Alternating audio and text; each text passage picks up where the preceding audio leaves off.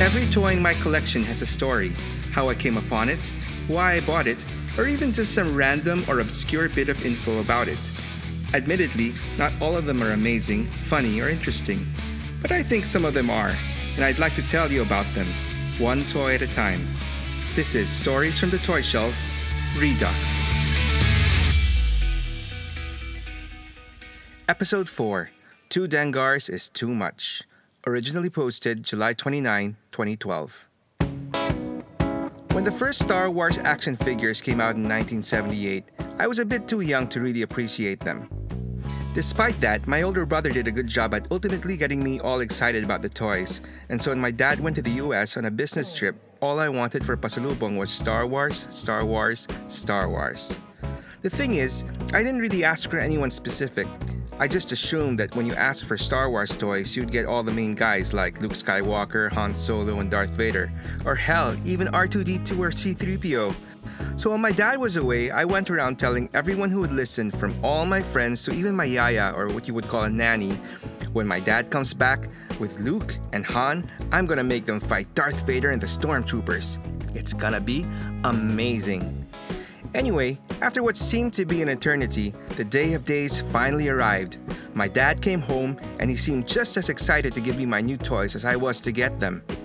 So there we were in his room and he slowly opened his bag, reached in, and pulled out Dengar! Wait, what? Who?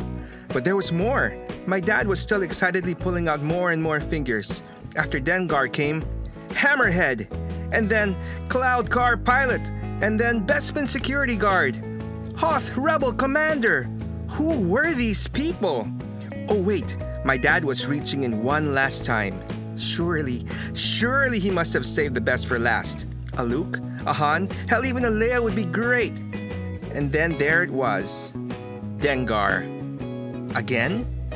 Yeah, even that confused my dad as well. I guess in all his excitement of bagging me a variant African American Bespin security guard, like I really knew what a variant was at that point. He probably lost track of the fact that he already had Dengar in his shopping cart. Childhood disappointment was never so properly illustrated in that exact moment. I don't know if my dad picked up on my massively deflated excitement, but to be fair, I didn't throw a tantrum. I think I was more worried about having to face my Yaya and show her my two Dengars fight with the Cloud Car pilot. Anyway, this story does eventually have a happy ending. As it turns out, even if he didn't look like it, I later learned that Dengar was one of the bounty hunters who were assembled to hunt down Han Solo, and apparently was buds with Boba Fett. So, he must have been badass as well.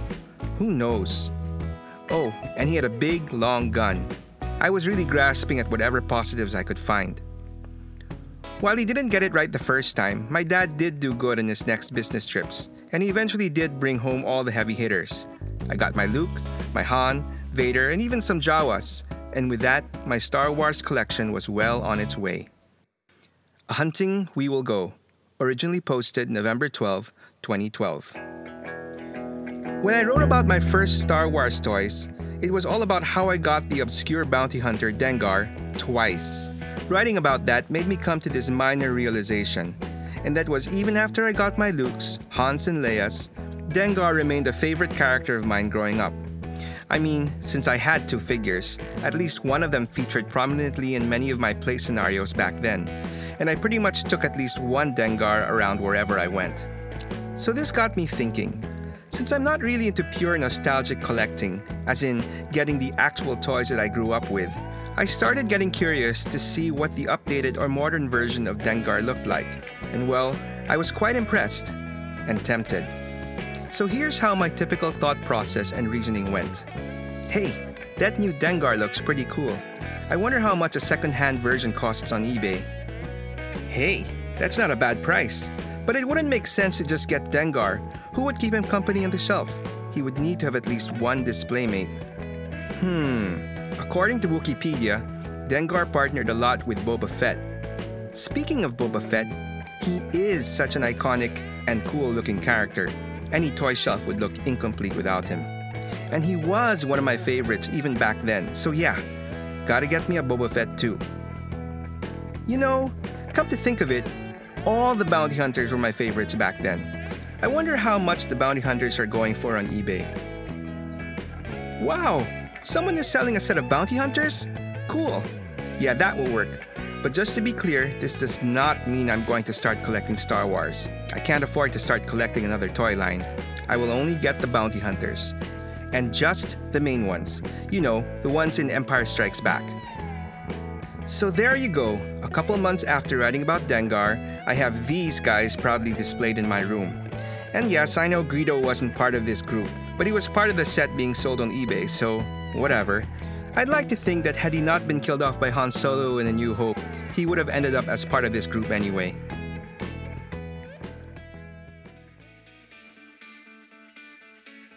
Thanks for checking out Stories from the Toy Shelf Redux.